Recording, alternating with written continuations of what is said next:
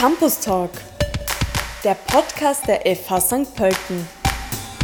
Wissen, was morgen zählt. Wie sicher sind kritische Infrastrukturen in Österreich? Spitäler, die Energieversorgung, insbesondere das Stromnetz. All das wird heute digital über Computer, also mit Informationssystemen gesteuert und ist damit auch angreifbar.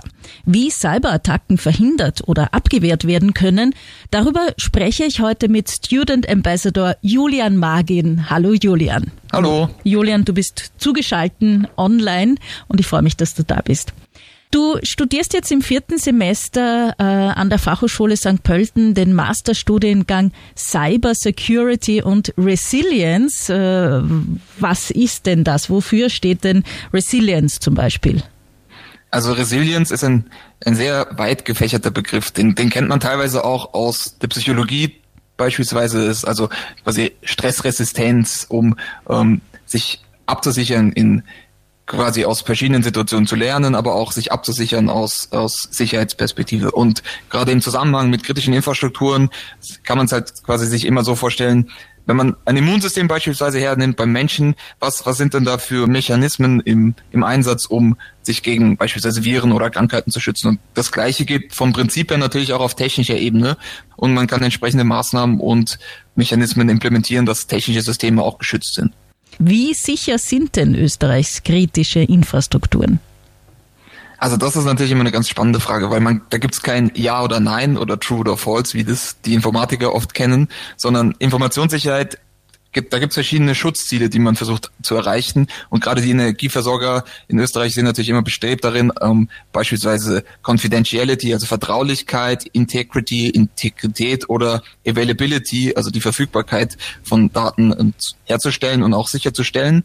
Und daher ist es halt immer abhängig von den jeweiligen Szenarien und Anwendungsfeldern. Aber die, die Betreiber wesentlicher Dienste in Österreich sind natürlich sehr bestrebt und sehr dahinter, dass ihre Systeme möglichst sicher sind. Aber eine hundertprozentige Sicherheit im Leben gibt's natürlich nicht. Aber man kann das Bestmögliche tun, um halt mit entsprechenden Gegenmaßnahmen die einzelnen Systeme abzusichern. Wann könnten denn Cyberattacken passieren? Äh, privat kennt man, Hacker äh, greifen an, um meistens um Geld zu verdienen, Geld zu erpressen, zahlen sie so und so viel Bitcoin, wir geben die Daten wieder frei. Äh, warum könnte denn jemand unsere Energieversorgung angreifen zum Beispiel?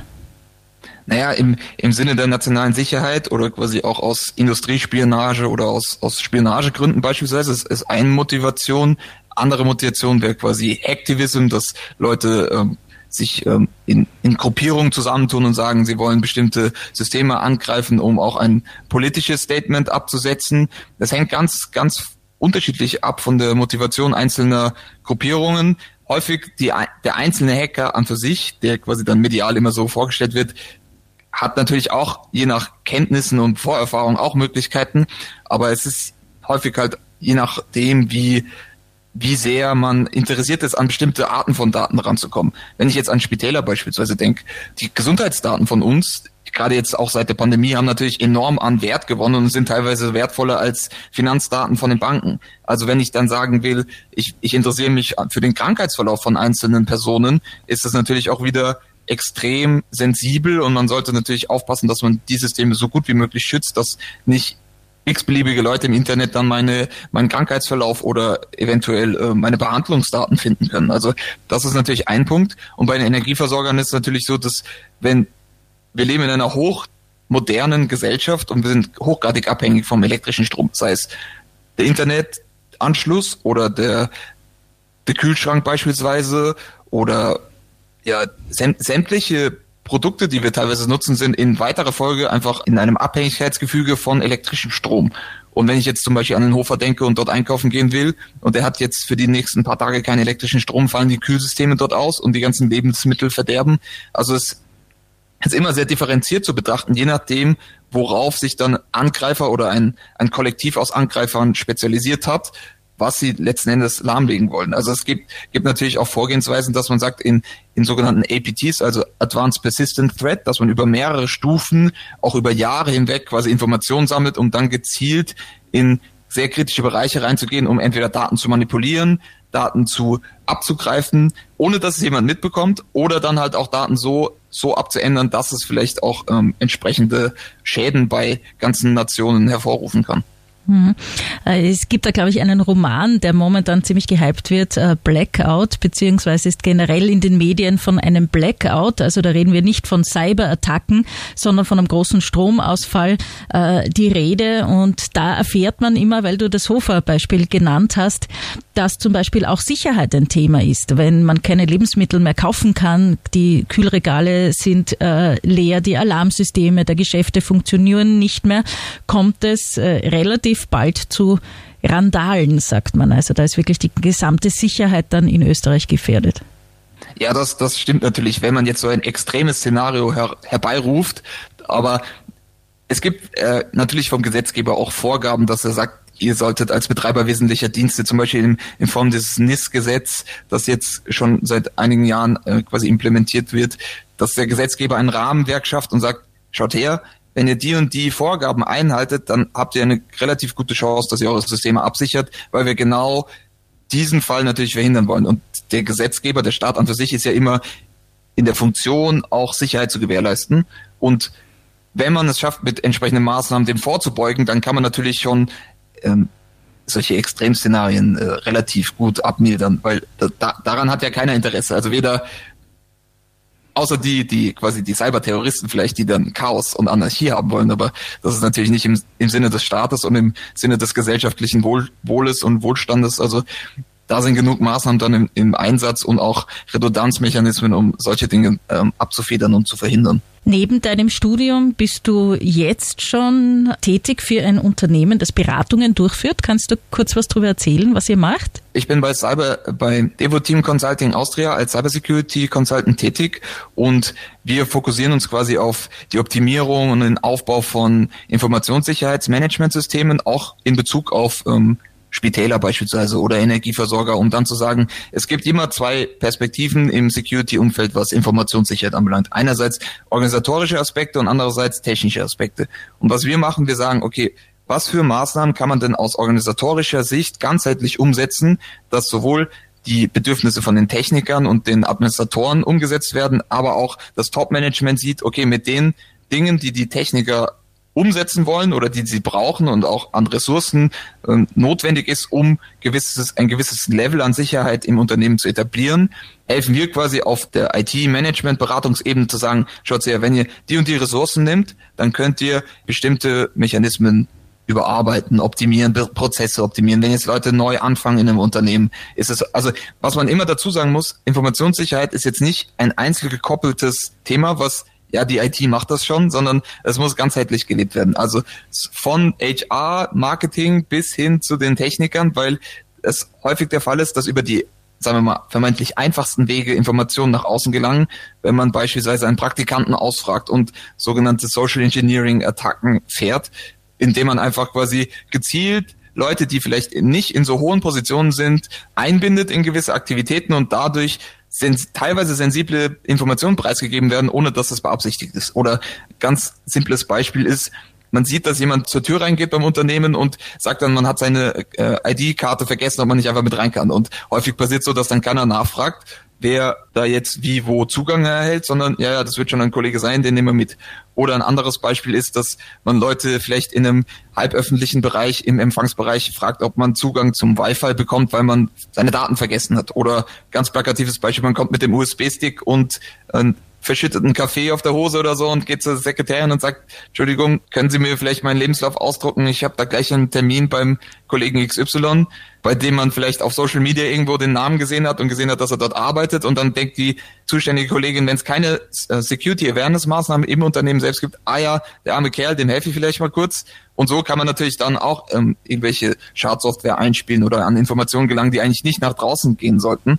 Und das ist halt immer ganz wichtig, dass man sagt, man schaut einerseits, was ist technisch umgesetzt, was ist technisch auch mit einem gewissen ähm, vertretbaren Mehraufwand möglich, weil unendlich viel Geld ausgeben kann keiner. Es gibt, es gibt immer quasi eine Deckelung vom Budget und dann heißt es ja, was kann man denn im Rahmen dieser Möglichkeiten alles umsetzen? Und wichtig ist halt aber auch, dass man das auch entsprechend dokumentiert, weil wenn ich jetzt quasi zu einem neuen Unternehmen, als neuer Mitarbeiter zum Unternehmen komme und die letzten Administratoren beispielsweise oder Security-Verantwortlichen haben seit 20 Jahren in dem Bereich gearbeitet und kennen alles auswendig, hilft mir das natürlich relativ wenig, weil ich mir alles aus den Fingern saugen muss und dann einfach mal ausprobieren müsste. Und aber wenn es dezidiert dokumentiert ist mit einzelnen Prozessschritten, ist das natürlich wesentlich hilfreicher. Und dort setzen wir an und sagen, wie schaut's denn aus? Was habt ihr umgesetzt? Da sind Gaps, da könnte man vielleicht helfen, dass man bestimmte Dinge besser macht in der Zukunft. Julian, wir, wir leben momentan äh, seit zwei Jahren in Krisenzeiten, Corona-Pandemie, jetzt gibt's auch noch Krieg in Europa. Du bist ja neben dem Studium schon beruflich in dem Bereich tätig. Hast du da einen Unterschied gemerkt? Kann man sagen, auch Cyberattacken nehmen zu oder die, die, die Cybersicherheit ist, hat an Stellenwert gewonnen oder muss man das isoliert betrachten? Naja, man kann schon sagen, dass quasi in den letzten Jahren, auch seit Beginn der Pandemie, in gewissen Bereichen Cyberattacken zugenommen haben. Wenn man jetzt denkt an gerade wieder den medizinischen Bereich, da gibt's auch von der ähm, European Union Agency für Cybersecurity, also der ENISA, immer wieder Vorgaben und Recommendations, also Empfehlungen, worauf man achten soll, welche Threats denn jetzt die höchste Priorität haben oder am häufigsten auftreten. Weil es natürlich auch so, wenn viele Leute im Homeoffice arbeiten, sich da auch für Cyberkriminelle viel, viel mehr neue Möglichkeiten auftun. Weil gerade wenn man sich äh, quasi organisiertes Verbrechen anschaut, dann ist es natürlich auch ein, ein Fall, dass häufig so ein Shift gibt, wenn, wenn man sagt, viele Leute sind in den und den Tätigkeitsfeldern unterwegs normalerweise und jetzt verändert sich die gesamte Arbeitskultur und Arbeitslandschaft, dann ist das natürlich auch mit Auswirkungen verbunden für die Hacker, sage ich mal, die dann sagen, okay, wir, wir suchen uns ein anderes Zielpublikum und erhöhen vielleicht unsere äh, Angriffsrate in, in dem Sinn oder probieren einfach neue Dinge aus, um dort auch wieder an an finanzielle äh, Quellen zu kommen. Also man kann schon sagen, dass das natürlich jetzt mit der gesamten Situation in Europa auch ähm, immer mehr zugenommen hat. Je nachdem, aus welchem Blickwinkel man sich das betrachtet, logischerweise. Man muss jetzt aber nicht unnötig beunruhigt sein. Es ist natürlich sinnvoll, wenn man sich anschaut, was das deutsche BSI, quasi die zentrale Stelle für Informationssicherheit in Deutschland, für Empfehlungen gibt, was Antivirus-Software anbelangt. Kann man da natürlich gerne reinschauen und es auch empfohlen, dass man das auch umsetzt, weil die nicht ohne Grund dann quasi ihre Informationen so dezidiert rausgeben und sagen, vielleicht solltet ihr mal nicht den bestimmten Antivirus derzeit verwenden, weil da eine erhöhte Gefahr eventuell von ausgeht. Es hat natürlich immer zwei Seiten der Medaille. Einerseits kann man Leute informieren und sagen, ihr braucht nicht so wirklich Angst haben, ihr solltet natürlich euer Security Awareness äh, erhöhen und auch im privaten Umfeld nicht so lapidar mit euren Daten immer umgehen. Andererseits muss man da jetzt auch nicht panisch immer von A nach B rennen und sagen, oh Gott, ich werde jetzt sofort gehackt. Wenn man gewisse Maßnahmen auch im privaten Umfeld umsetzt mit, man nutzt vielleicht irgendwelche Passwortverschlüsselungsmechanismen, um auch seine privaten Bankzugangsdaten etc. zu nutzen und speichert nicht alles immer in, in den Browsern und in der öffentlichen Bibliothek, wo dann jeder quasi Zugriff hat auf alle meine Passwörter etc., ist natürlich den Leuten schon auch geholfen. Also, mhm. also zusammenfassend kann man sagen, ja, es gab ein schon ein Anstieg, aber die letzten, ich würde sagen, die letzte Dekade ist immer mehr geworden. Also je mehr Systeme vernetzt sind im in Industrial ähm, OT-Bereich, also quasi die Vernetzung von Industriekomponenten untereinander, seien es jetzt Roboter oder andere Komponenten wie Steuerungssysteme oder auch im Smart Home-Bereich, dass man sagt, ich habe ein Produkt von den großen Tech-Firmen, die dann zu Hause quasi mein ganzes Leben mitsteuern, muss man natürlich immer mit Vorsicht genießen, weil das natürlich auch wieder Angriffsflächen bietet, wenn man das nicht sauber, sagen wir mal, aufsetzt im Security-Sinne. Mhm. Und ich glaube, wenn wirklich eine so eine massive Cyberattacke auf kritische Infrastruktur passieren würde und ihr wehrt die ab, äh, also wirklich so ein Filmszenario oder so Angriff auf die ganze Stromversorgung, wenn ihr das abwehrt, würden wir es ja nicht erfahren, oder? Ich kann mir vorstellen, dass du doch auch einige Geheimnisse zum Beispiel, äh, Dinge schon erlebt hast in deinem Job, die du nicht ausplaudern darfst, oder? Ja gut, also Non-Disclosure Agreements ist natürlich Teil, Teil vom Berufsbild, weil man, in Security kann man immer sagen, man macht sehr spannende Sachen, aber darf eigentlich nicht drüber reden. genau. Das ist natürlich immer so ein Teaser, dass man Leute lockt und das vielleicht auch das Studium dann zu wählen in Zukunft.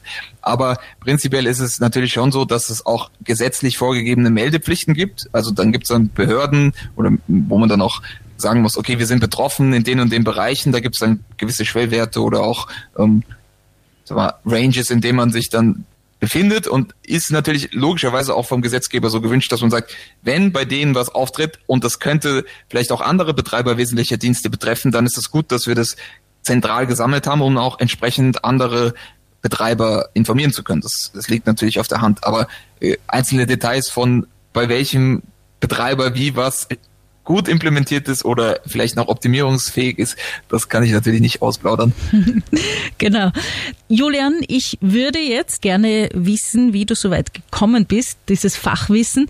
Du studierst jetzt im vierten Semester äh, an der Fachhochschule St. Pölten den Masterstudiengang Cyber Security und Resilience. Äh, was hast du denn vorher gemacht? Hast du Informatik studiert oder irgendetwas? Genau, ich habe früher schon äh, quasi berufsbegleitend im Bachelor in Wien allerdings ähm, quasi ja, Computer Science studiert und dort mich dann auch im Endzug meines Studiums auf kritische Infrastrukturen und Machine Learning und Security Themen vertieft. Und dann habe ich gedacht, okay, das, das hat thematisch mich so interessiert und so gefesselt, dass ich quasi mehr in diese Richtung gehen will. Und dann habe ich das Curriculum gesehen und dann gesehen, dass dieser duale Charakter, dass man quasi sowohl Berufserfahrung einbringen kann, aber auch quasi das, was man an der FH lernt, direkt im Berufsleben wieder einsetzen kann. Das ist natürlich immer so ein das Geben und Nehmen, ähm, dass das ein, quasi ein optimaler Mix für mich war zu dem Zeitpunkt. Der ganze Master ist auf Englisch, was ich jetzt eigentlich auch sehr positiv fand, weil dann hat man ein internationales Lernumfeld und viele Begriffe in der IT sind eh auf Englisch. Also dann, da gibt's ganz viele Beispiele, wenn dann große Industriepartner anfangen, englische Dokumente von mehreren hundert Seiten übersetzen auf Deutsch und dann jeder nur die englische Originalversion liest, weil das Deutsche man sich eigentlich nicht mehr auskennt, ist natürlich auch ein, ein Thema für sich. Aber da habe ich gesagt, okay, Englisch ist die Sprache, die man auch in der Wissenschaft und im technischen Bereich derzeit halt vorrangig einsetzt. Also habe ich kein Problem damit. Und so Fächer wie zum Beispiel Netzwerk Security, Privacy und Cryptography haben mich dann gereizt, um zu sehen, okay, wie, welche Algorithmen oder welche Methoden kann man einsetzen, dass man seine Privatsphäre einerseits mehr schützt, andererseits auch Systeme besser absichern kann, aber auch andere Themen, dass man nicht nur technische Aspekte hat, sondern auch Cybersecurity, Resilience, Management, wie, welche Mechanismen kann man denn aus Managementperspektive umsetzen, aber auch quasi Soft Skills. Wie präsentiere ich, wie strukturiere ich Informationen, und wie ich schon ein, eingangs erwähnt hatte, dem, im Bachelor habe ich Machine Learning Modelle kennengelernt und dann habe ich gesehen, dass es hier im Curriculum auch Data Science beispielsweise gibt, wo man dann maschinelles Lernen sich anschaut. Das fand ich ganz spannend. Wir haben natürlich aber auch ähm, quasi ein ganz internationales Umfeld und unterschiedliche Herkünfte. Ich hatte auch Studienkollegen, die jetzt akademisch nicht unbedingt einen Informatik-Bachelor gemacht haben, zum Beispiel also Medienmanagement oder sowas, die nicht rein informatiklastig waren und gesagt haben, sie sind sogenannte Career Changer, also sie wollen quasi als Quereinsteiger auch Fuß fassen in der Cybersecurity. Und für haben die hat man dann gesagt, schwerer getan? Vermutlich. Mh, hm, das würde ich nicht unbedingt nein, sagen. Das nein, hängt okay. immer so individuell ab von also man muss aufräumen mit diesem Klischee, ja, man hackt nur den ganzen Tag, man programmiert nur den ganzen Tag. Das ist, das ist nicht wahr. Und das schreckt auch viele ab zu sagen, ich will den Weg Richtung Security gehen, weil ich Angst habe, dass es mich überfordert oder dass es äh, zu schwer ist. Aber im Gegenteil, es gibt dann Leute, die haben einen nicht so technischen Hintergrund gehabt und waren dann super fasziniert von irgendwelchen Hacking-Übungen oder von Programmierübungen, weil sie einfach so eine technische Leidenschaft im Privatleben entwickelt haben, dass sie gesagt haben, ja, ist mir egal, ob ich das jetzt vorher gemacht habe oder nicht. Und ich glaube, was wir eindeutig feststellen können, äh, offene Stellen wird es genug geben. Also mit ja, dieser Ausbildung werden sich die Unternehmen dann reißen um euch, kann ich mir vorstellen. Das stimmt, das kann ich nur bestätigen. Ich glaube, weltweit werden drei Millionen Security Experten oder Leute mit Security Know-how gesucht und man kann, also es gibt immer mehr zu tun, als dass man Arbeit leisten könnte im Endeffekt. Das kann man, mhm. glaube ich, ganz gut zusammenfassen. Wer sich jetzt interessiert für den Studiengang Cybersecurity und Resilience, das ist ein Masterstudiengang der FH St. Pölten. Und Julian Magin, du bist Student Ambassador, das heißt, äh, du bist auch so ein bisschen die, die Ansprechperson für Interessierte. Wie kann ich dich denn erreichen?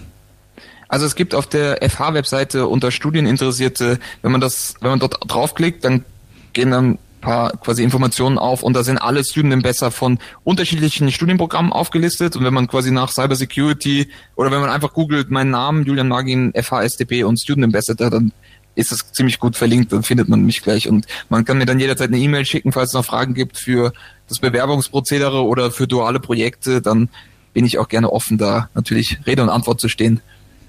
Okay, und ich glaube, das Klischee des äh, wortkargen Technikstudenten, der sich nur hinter dem Computer verschanzt, haben wir nach dieser Radiosendung auch äh, jetzt widerlegt. Ich bedanke mich, Julian, für die vielen ausführlichen, spannenden Informationen. Danke, dass du dabei warst. Danke für die Einladung.